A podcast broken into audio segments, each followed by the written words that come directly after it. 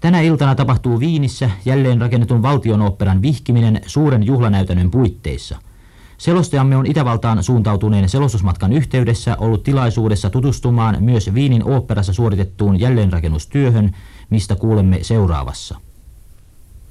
Kahta viikkoa ennen Viinin valtionoopperan juhlallisia jälleen vihkiäisiä tänään oli lehdistön edustajilla tilaisuus tutustua uudistettuun oopperataloon. Tämä oli sikäli harvinaislaatuinen ja odotettu tilaisuus, että tätä ennen kymmenen vuotta kestäneen korjaustyön aikana lehdistön edustajat vain kerran aikaisemmin olivat muistilehtiöineen ja kameroineen päässeet oopperarakennukseen sisälle. Niinpä meitä olikin tuossa tilaisuudessa niin paljon, että lyhyen kiertokäynnin aikana täytimme kertaalleen kaikki Permannon istumapaikat. Kaukaisimmat vieraat olivat Japanista ja Suomesta, kuten lehtien selostuksissa jälkeenpäin todettiin. Tilaisuuden isäntänä toimi Itävallan kauppa- ja jälleenrakennusministeri Illik, joka tässä yhteydessä antoi laajan selostuksen jälleenrakennustyön eri vaiheista sekä nyt valmistuneesta uudistetusta oopperarakennuksesta. Samoin hän antoi myös radiomiehille lyhyen haastattelun, joka nauhoitettiin juhlallisessa eteisaulassa valkoisten marmoriportaiden juurella. Ensimmäinen kysymys ministerille koski luonnollisesti nyt loppuun suoritetun jälleenrakennustyön laajuutta ja mitä se on tullut maksamaan. Ministeri Illik vastasi näin. Ein volles Jahrzehnt konnten wir tatsächlich durch diesen Bau einer großen Anzahl von Künstlern, Architekten, Arbeitern und Angestellten Brot und Verdienst geben. Besonders intensiv gestaltete sich das Wiederaufbauwerk in den letzten drei Jahren, in denen fast ununterbrochen 750 Arbeiter hier im Hause und etwa 1500 Arbeiter in den Lieferbetrieben und Werkstätten. Kokonaisen vuosikymmenen ajan olemme antaneet täällä työtä lukuisalle määrälle ihmisiä, taiteilijoille, arkkitehdeille ja varsinaisille työntekijöille. Erikoisen tehokasta on jälleenrakennustyö ollut viimeisten kolmen vuoden aikana, jolloin puolet koko jälleenrakennustyöstä suoritettiin, toisen puolen jäädessä siis edellisen seitsemän vuoden ajalle. Viime vuosina täällä työskenteli keskeytymättä, voisi sanoa yötä päivää, 750 työläistä itse ooppera-rakennuksessa ja sitten eri hankintaliikkeissä ja muissa työpajoissa varsinaisen työmaan ulkopuolella 1500 työläistä. Ja niin kuin hyvin ymmärrämme, tämä kaikki on tullut maksamaan. Kokonaiskustannukset ovat 260 miljoonaa shillinkiä, joka Suomen rahassa tekee 3,5 miljardia markkaa.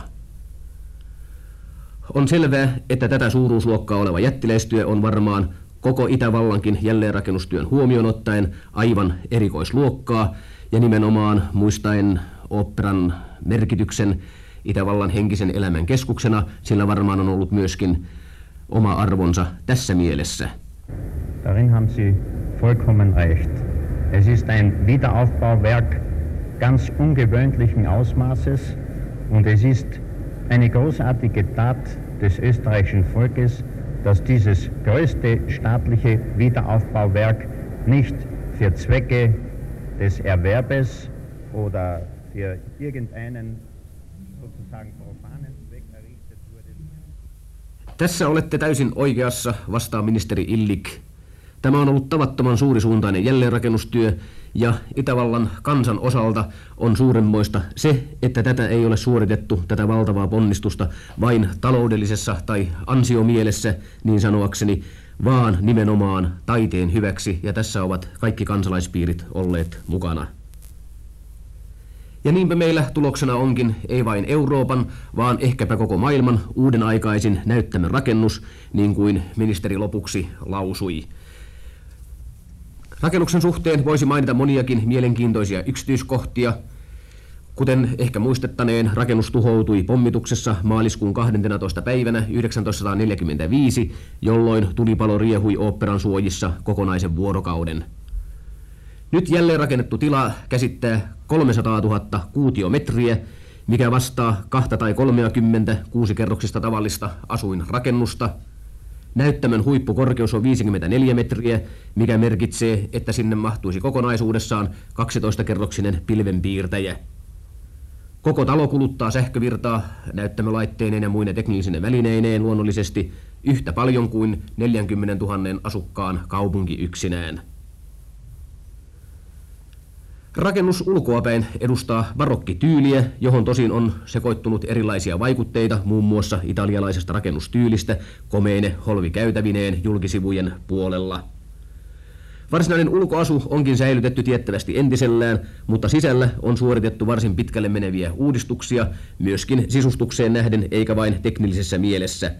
Jopa siinä määrin radikaalisti, että muutamat viinin lehdet tämän esittelyn jälkeisenä päivänä lausuivat tästä julki varsin suorasukaisen arvostelunsa. Näkymä katsomossa on joka tapauksessa uljas ja häikäisevä. Värit ovat kerman valkoinen ja istuimien ja aitioiden punainen silkki.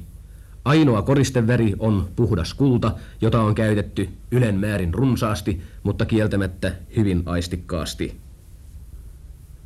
Niinpä, kun tänä iltana Viinin oopperan vaiheilla kymmenet ja sadat valonheittimet syttyvät pimenevään iltaan, kun katsomon jättiläiskristallikruunu välkehtii kilvan juhlayleisön pukuloiston kanssa, kun oopperan johtaja Karl Böhm kohottaa tahtipuikkonsa Beethovenin Fideliolle, silloin on todellakin ilmassa juhlan tuntua.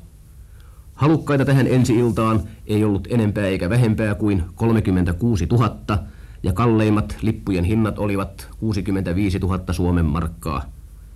Mutta vain 2200 on mahtunut katsomoon ja voimme käsittää, että näinä hetkinä oopperaan saapuva juhlayleisö on todellakin harvojen valittujen joukko. Juhlaesitykset tulevat kuitenkin jatkumaan kokonaisen kuukauden ajan seitsemän eri oopperaesityksen puitteissa. Ja tämän iltaisen juhlanäytöksen ohjelma, siis Beethovenin Fidelio, nauhoitetaan myös Suomen yleisradiota varten myöhemmin esitettäväksi. Samoin selostajalla oli tilaisuus myöhemmässä vaiheessa haastatella oopperan johtajaa Karl Böhmiä, mutta siihenkin asiaan tulemme palaamaan myöhemmässä vaiheessa varsinaisten selostuksien yhteydessä.